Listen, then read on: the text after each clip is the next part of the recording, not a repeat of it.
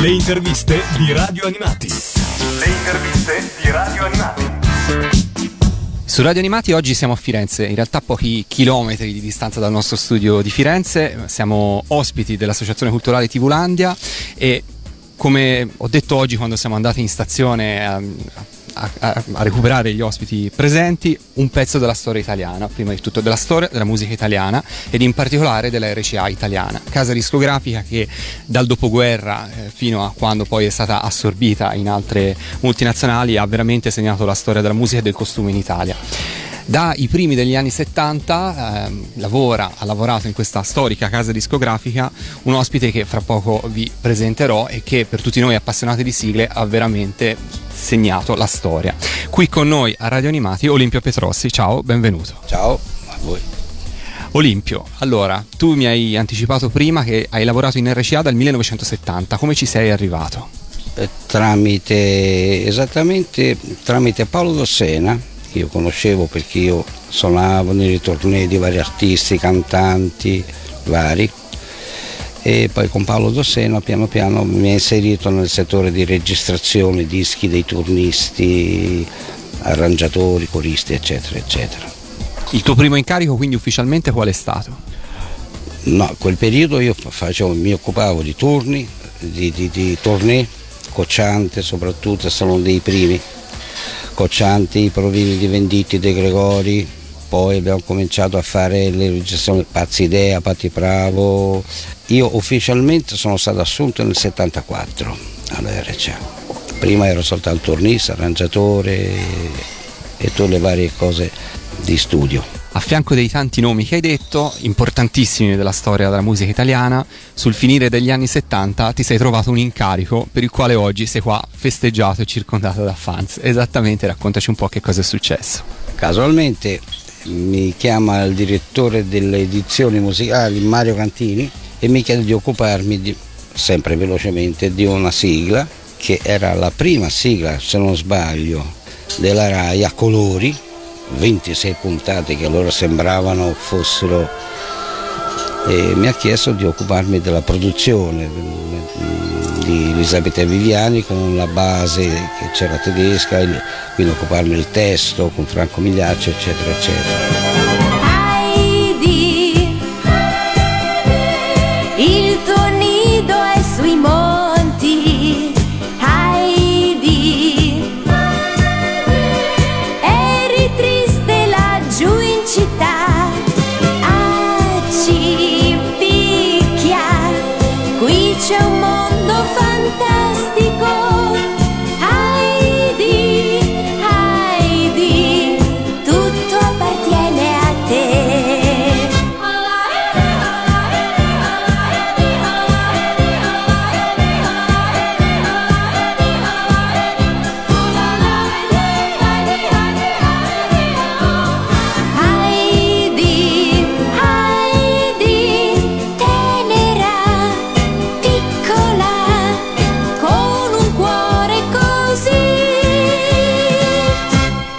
Stato uno dei, mm, che io ricordo uno dei primi lavori editoriali, chiamiamoli audio-video di allora.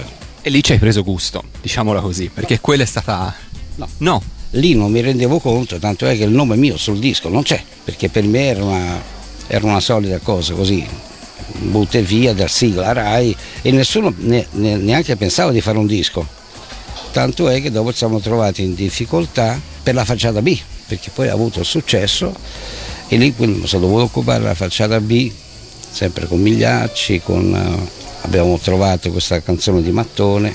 Ecco, diciamo come primo approccio in questo settore è stato quello. C'era un bambino di nome Daniel che aveva una pecora sola, Bebel. Vorrei averne pregava tra sé almeno due, meglio tre.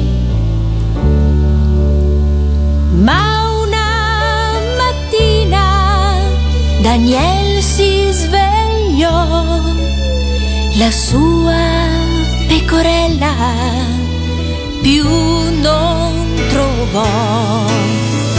E disperato si mise a cercare per monti e per valli, per boschi, bebè, ma discese la notte e solo restò nel buio e senza bebè.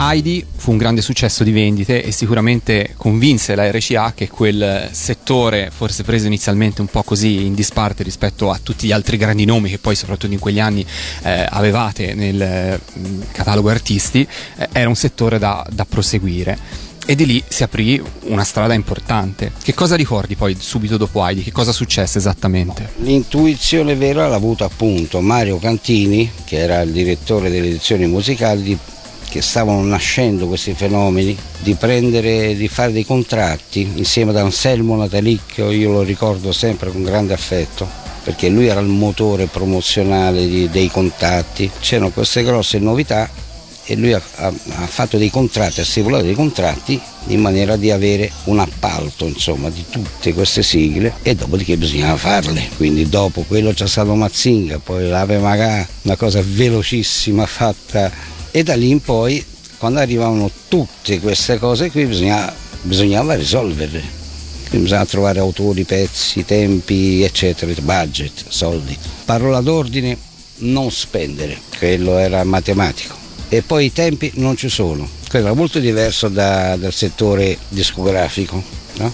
Quando deve essere pronta? Ieri. E poi più ce n'erano e più arrivavano. E da lì poi si è preso il via 79-80, e da lì in poi. Da lì in poi è partito tutto con la fortuna però di avere, di trovare poi all'interno della RCA stessa un grande parco artisti che quasi in tono minore ma dobbiamo dire molto importante, venivano magari definiti anche turnisti, che però erano di assoluta qualità e che hanno permesso poi di creare un prodotto sempre al di sopra di ogni aspettativa anche in termini di qualità. Certamente. Tutto questo lo posso sintetizzare in una delle mie solite battute, perché quando facevo un prodotto, poi bisognava andare come facevamo noi, ogni lunedì, ogni giovedì, dipendeva, ogni settimana a presentare i prodotti in uscita dentro una sala riunioni dove c'era settore rock, la sezione italiana, la classica, da dire signori questa è l'emissione del settore audio-video per la prossima settimana. Non potevi portare un prodotto quindi doveva avvalerti sempre di gente di, di qualità. Presentarti con Sanpei era un po' dura lì se non era fatta bene. Sanpei, Sanpei, pescatore, grandi orecchie sfantola, sorriso di sole, Sanpei.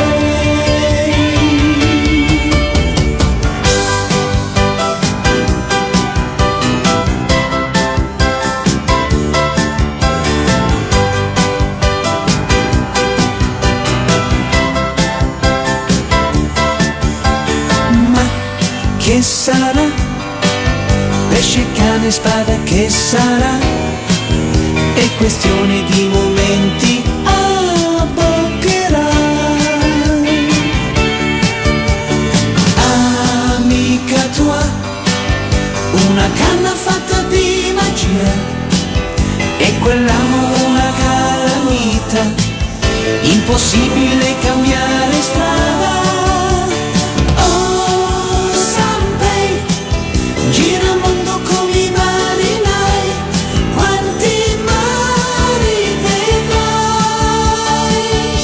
Avevi quindi tu la parola finale nella scelta del brano che sarebbe poi diventato sigla e spesso sei stato tu a scegliere i nomi di artisti di sigle e poi tutt'oggi noi ricordiamo e chiamiamo da Super Robots, Rocking Horse ai Cavalieri del Re.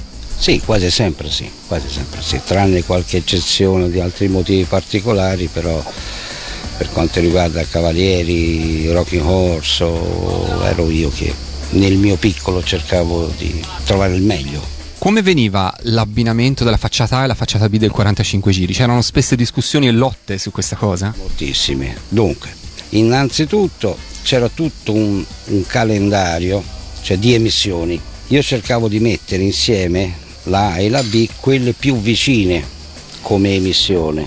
Emissione televisiva. Eh sì, io quindi chiedevo a quelli un po' che mi dessero il più possibile il loro calendario di emissioni, quindi io cercavo di abbinare, se no spesso quando non ce l'avevo, se, come vedete qualcuno c'era la versione strumentale, altre cercavo di metterle quelle che potevano essere più vicine alle emissioni loro, per non dover fare doppi, tripli, se no mi sparavano, mi sparavano veramente. Tra le due compagnie una si chiamava la Pat Olympus Merchandising, erano quelle più, più precise. L'altra compagnia, la ITB, quelli eh, erano, eh, non si sapeva bene, erano scatoloni di cose, quando escono non si sa. Quindi come facevo? Infatti ci sono tante sigle che non sono mai uscite, c'era la programmazione.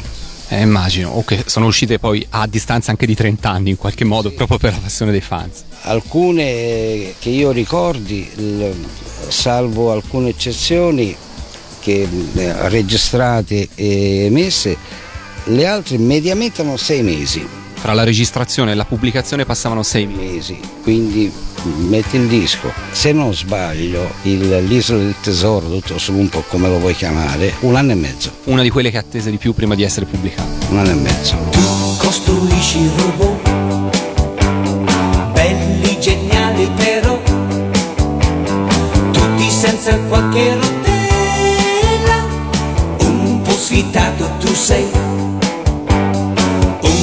sfidata è lei, quella peste tua sorella.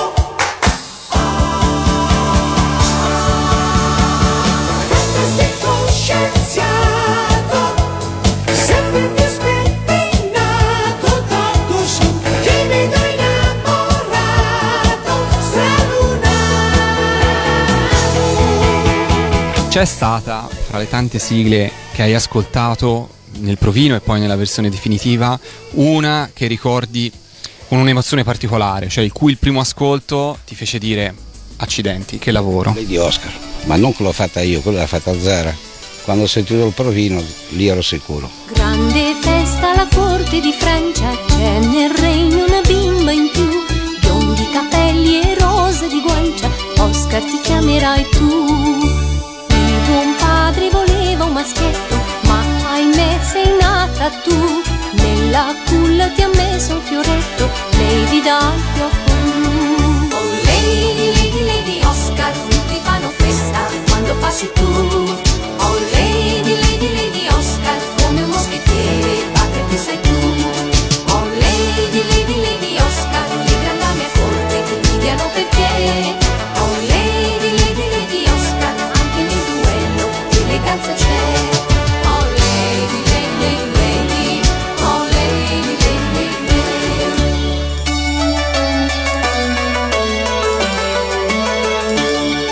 Notte buia alla corte di Francia, a palazzo si dorme già. Tre briganti con spade e con lancia, agguato a sua maestà. Lady Oscar si è proprio nascosta nella grande stanza del re, con scatto felino ed abile mossa, colpirà tutte e tre. Oh Lady, Lady, Lady Oscar, la tua spada fischia non delude mai.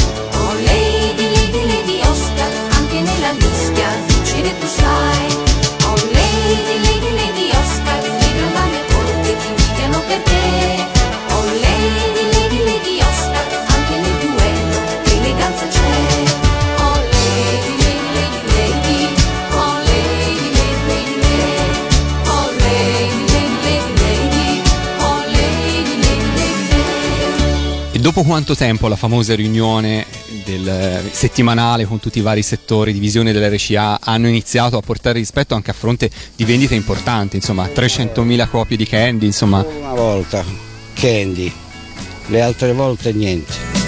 Candy e poesia, Candy, Candy è l'armonia, Candy è la magia,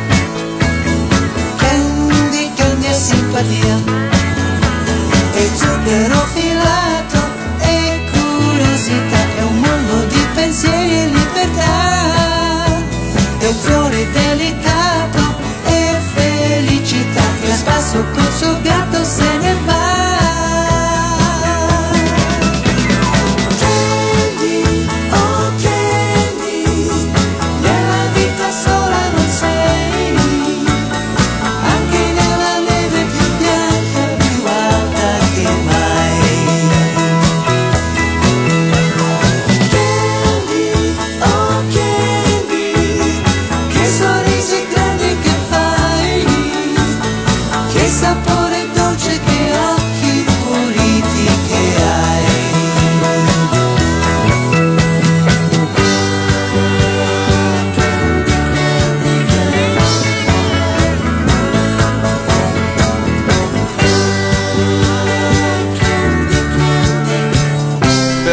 Superato insomma questo ostacolo iniziale, eh, le hai prese in simpatia queste sigle comunque. Sì, sì, sì, entro i limiti quando potevo, certamente. Cercavo di dividermi tra l'artistico e queste cose qui, però cercavo, come ho detto tutti, il base, quando potevo era il divertimento, quando ci riuscivo. A fianco di- delle sigle fu creato un nome, Tivulandia, e una serie di raccolte. Cosa ricordi di queste raccolte? Come nacquero? La scelta del nome?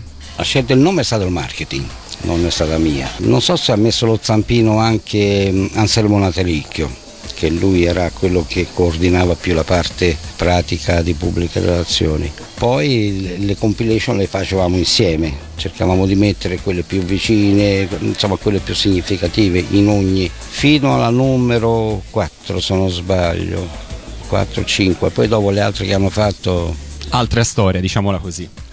Seguirono altri filoni. Tanti gruppi, abbiamo citato i Super Robots, Rocking Horse, Douglas Mikin è qua insieme a Jimmy Tamborelli, eh, i Cavalieri del Re, Mele Verdi, Fabiana Cantini, tanti. Fabiana, cosa ricordi di lei? Io di lei ricordo lei perfettamente. Innanzitutto lei quando ha fatto quella sigletta era una piccolina che la cuffia era più grossa della testa e aveva la febbre. E io avevo dei rimorsi, non sapevo quante volte farla ripetere di qua e di là, infatti mi arrabbiavo anche io col padre. Benissimo. Passati degli anni, quando crescono le bambine, hanno cominciato a, a ripudiare quella cosa, 11-12 anni, no, no, no, no, no, no, no.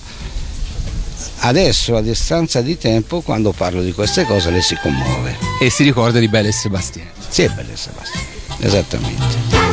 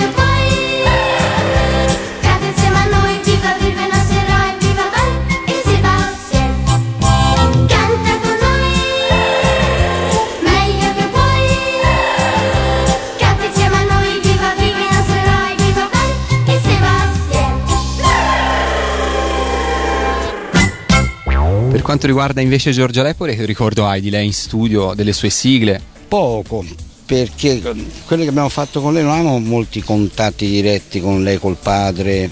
La prima di Giorgia Lepore, se non sbaglio, non era solo lei, era l'Ape Maga, se non sbaglio, eh. Con i nostri i figli. nostri figli, che erano i figli loro, e la più grandicella era Giorgia Lepore. Lì ricordo una cosa che mi ha dato un grosso aiuto a Noro Orlandi, perché io ero disperato, non sapevo come dividerla. E lei sarà bravissima.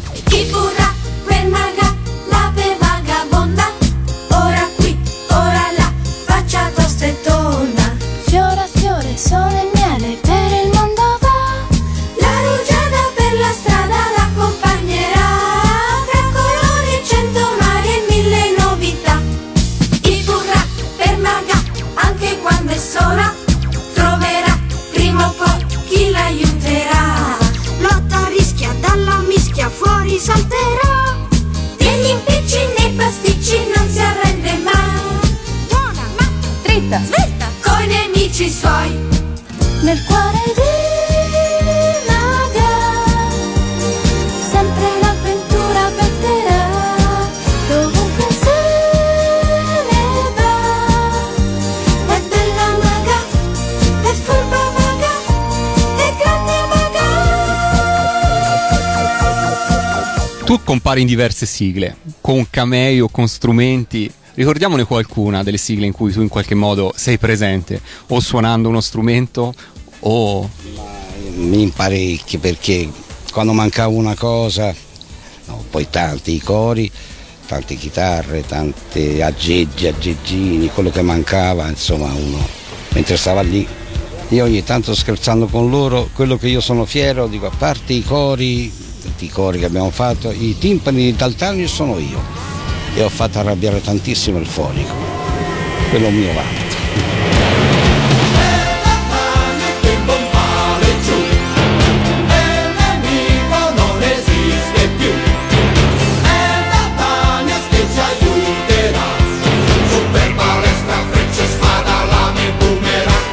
you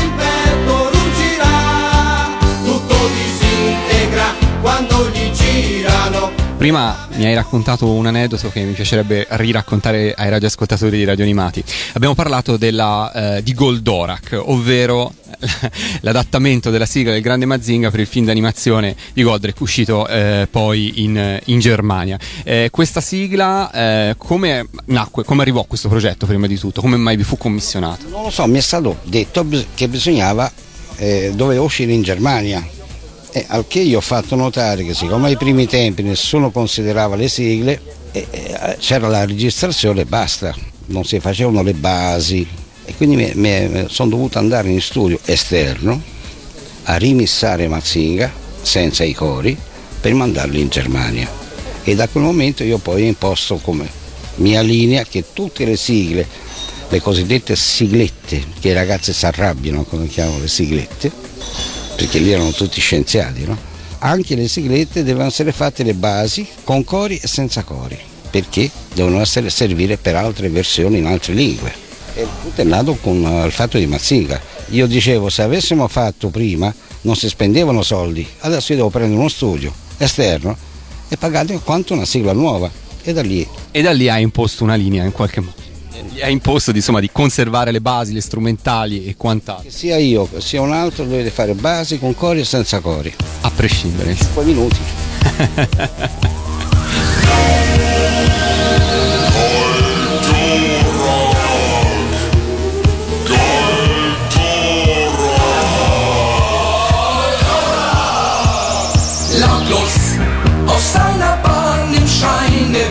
Sterne verteidigt er die Erde aus der Ferne. Mit seinem Gummilaserstrahl Goldorak. Rot, Goldorak. Rot. Niemals versagen seine Gamma-Knallpatronen zum Schutz der Menschen, die hier unten wohnen. Denn dieser Typ ist überall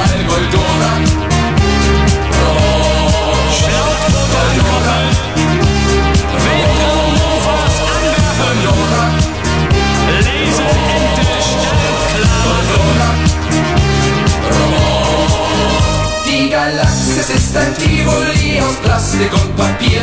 Diese Gegend ist so schön wie nie. Goldorak ist nun hier. Was das Weltall alles mitmacht, das erzählen wir dir. Goldorak, Rot, Goldorak, Roboter QX von der B-Seite bitte melden. Raumstation ganz Koviak sofort. Lo hai detto prima, i tempi spesso erano molto stretti e c'erano, non c'erano assolutamente e avevi anche tanti artisti che scalpitavano poi per pubblicare, per proporti la propria sigla, perché poi erano sigle che vendevano e che davano eh, popolarità. Com'era gestire questo mondo di artisti bravi ma spesso in competizione? Beh, insomma, una de- delle competizioni più belle era tra i Rocking Horse, Daghi e Riccardo Zara. Era bellissima la cosa, anche se amichevolmente ognuno cercava di... Poi quella che mi dispiaceva di più non poterla seguire molto era Mizia Amoroso, perché Mizia Amoroso con i tempi che c'erano, il tempo lei radunavi i bambini, che arrivava la il, il provino, io gli dicevo di riregistrare, ne avevo fatti altri tre, con quelli che mi chiamavano, pronta, è pronta, è pronta. E una volta Mizzi mm, mi ha messo su un sito un sacco di improperi, perché l'aveva preso come una cosa personale, mentre invece lei è un tesoro, non era, è che i tempi non mi permettevano di, di- di seguirla esattamente. Credersi un gatto e presto prestissimo fatto Taglio di baffi e lunga felina che graffi Lavarsi pochino proprio come fa Paolino Quando si sveglia.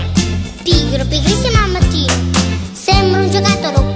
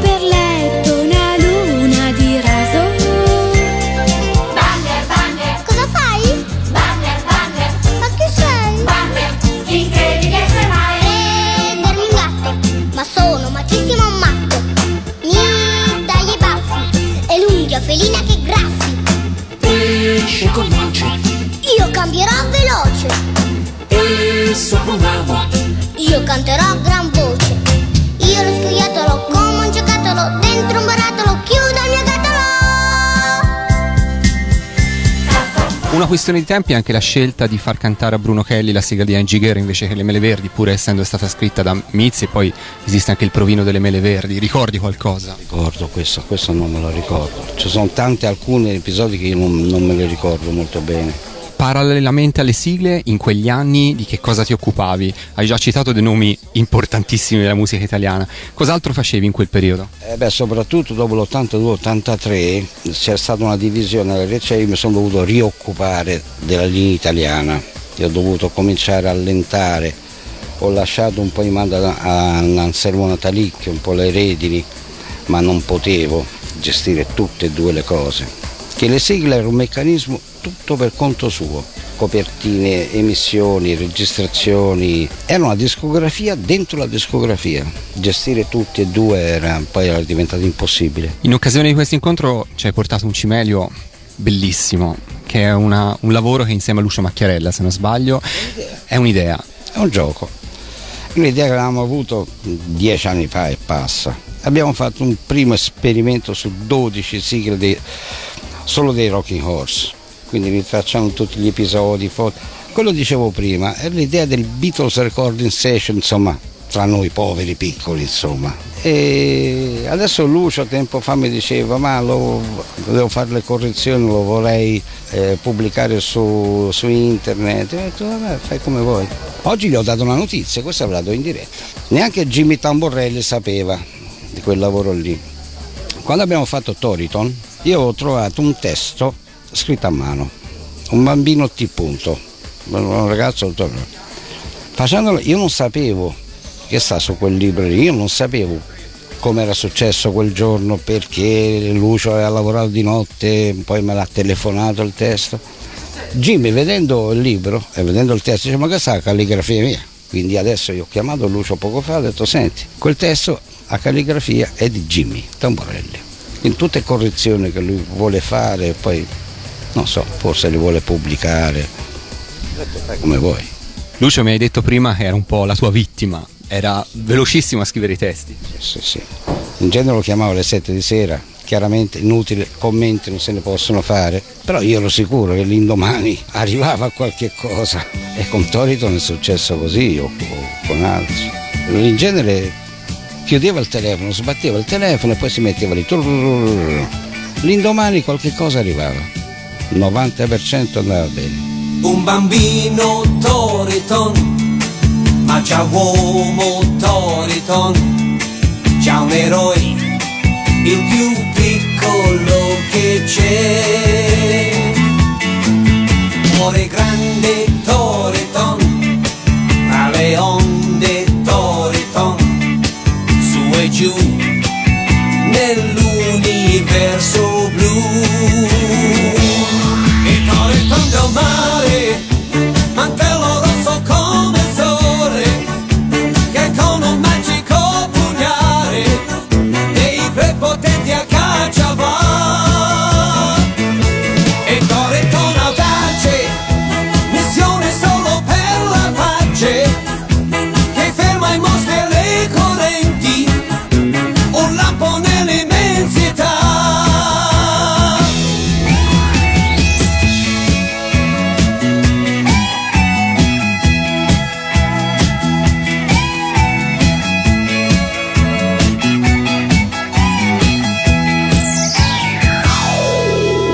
clima in studio quando si registravano queste sigle? Con loro è divertentissimo. Con loro inteso Douglas Meeking che è qua vicino a noi Tutto, Jimmy, divertentissimo. e quei testi spesso con qualche doppio senso dentro. E lì eravamo bambini anche noi, su. Il fatto appunto del gatto di Candy, che uno che ne sapeva, o con la canna di magia, o fiocco di nuvola e, e altri che non si possono menzionare. E altri che uno potrà riscoprire ascoltando bene i testi, diciamo. A distanza di quasi 40 anni ormai da quelle sigle e da quel mondo, eh, cosa pensi di questi quarantenni che in qualche modo ricordano e che vogliono conservare la memoria e scoprirne sempre di più di questo lavoro che voi avete fatto anni fa? In due parole una tenerezza incredibile perché stavo dicendo dei, degli amici mi fate ritornare giovani, dice ma noi siamo giovani, io ho detto voi sì, ma io veramente è una sorpresa immane, molto bella. Il mio capo Cantini, se io gli chiedo il Toriton, lui non lo sa che cos'è. Lui ha firmato i budget, non mi fare spendere, sì. Ma se io gli chiedo Toriton oppure Sanpei, lui che è? Non lo sa. Senza scendere in cifre costava molto realizzare una sigla? No, c'era una media che mi, mi cercavo di attenermi, no? Qualche sforamento c'era, E qui guarda Daghi di nuovo. che quante bocciature perché non si capiva niente quando Lulu è una di quelle un po' più ah, Candy due volte me l'hanno fatta ripetere perché non... e c- ah, episodio Candy sotto c'è la voce di Jimmy Tamborelli e lui ancora, ancora è nervoso per questa storia perché dico lui diceva non si capisce non si capisce allora io ho fatto doppiare sotto a Jimmy e dai ancora continua a preferire la prima versione. È sempre così. È sempre così. Dottor Slump soprattutto. Ecco, do- dottor Slump, riraccontiamolo questo, riraccontiamo questo episodio simpatico. Quindi eravate in studio all'RCA sulla Tiburtina e che cosa accadeva quel giorno di registrazioni? Lui mi ha detto non riesco a cantare sta porcheria. Dottor Slump. Dico, vabbè, chiama la macchiarella, prendetela con lui, però chiedela a lui. Io però in realtà mi riferivo più all'episodio legato all'isola del tesoro in questo caso. È bellissimo perché ho fatto un- una cattiveria vera. Nei due studi c'era di qua Toffolo, in concorrenza loro due, e di qua i Rocking Horse. E io ho chiamato loro per fare i cori a Toffolo. Questo non ho sentito di cosa. Eh no, Daghi, Devi vergognare perché hai fatto i cori a Lino Toffolo. Contro il mio. contro pagavano. Eh, certamente ecco quello. lo pagavano, lo pagavano, lo pagavano.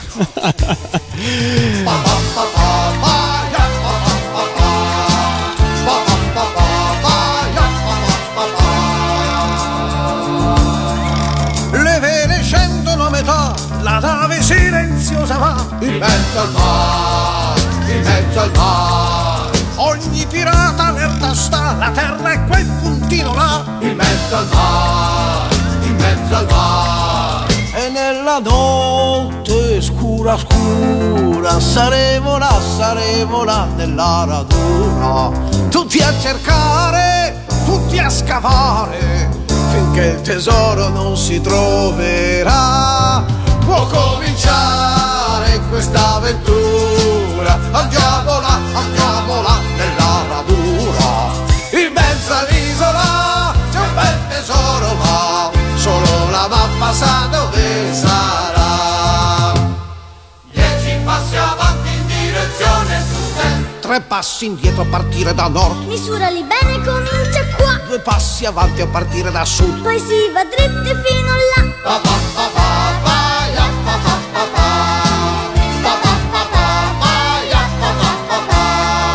Olimpio, io ti ringrazio per essere stato qua con noi su Radio Animati, grazie per questi racconti, avrei veramente ore, potrei stare giornate a farti domande, ti ringraziamo tantissimo. Piacere mio, io vi saluto a tutti, un grande abbraccio a tutti quanti voi.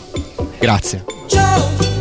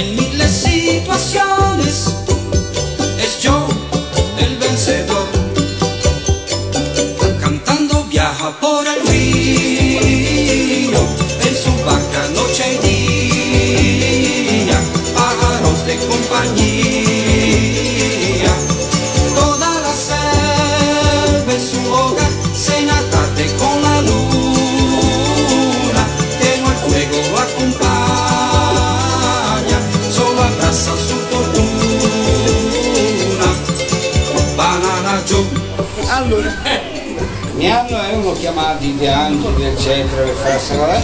Io avevo scritto un testo in brasiliano, no? Susan, eccetera. eh. Era un provino. Vabbè, ho fatto lì la guida con la voce da un, da un lupo, perché era fatto per dire alle ragazze, quindi la tonalità era. Ah, ah, dopodiché non so perché è successo, il dice no, in brasiliano non va bene, bisogna farlo in spagnolo. Poi l'ha rifatta Susan, Danca Smith. Dopodiché mi hanno richiamato gli angeli, sconcerti, volete venire a rifare la guida, la guida. ecco. A ricanta in spagnolo, sempre con la voce da un lupo. Vabbè, la rifacciamo velocemente come al solito, eh, serve per domani. Io ho rifatto sta guida che voi conoscete, che è rimasta sul film. Perché non so per quale motivo, per quale arcano, è rimasta o per i tempi famosi che non c'era tempo, oppure perché gli è piaciuto, non credo. È rimasta quella, e qui è banana Joe. Ma se voi mi chiedete il testo, che è che non è, non ho la minima idea. Aspetta, eh, credo che fosse per le ragazze delle Baba Yaga. Serviva per il Baba Yaga, quindi donne, e poi serviva per la voce di Bud Spencer, no? Quindi la tonalità non era. eh, È rimasta la voce di un lupo, va bene? Ok, grazie. Però l'unico Banana Joe è lui! Ciao,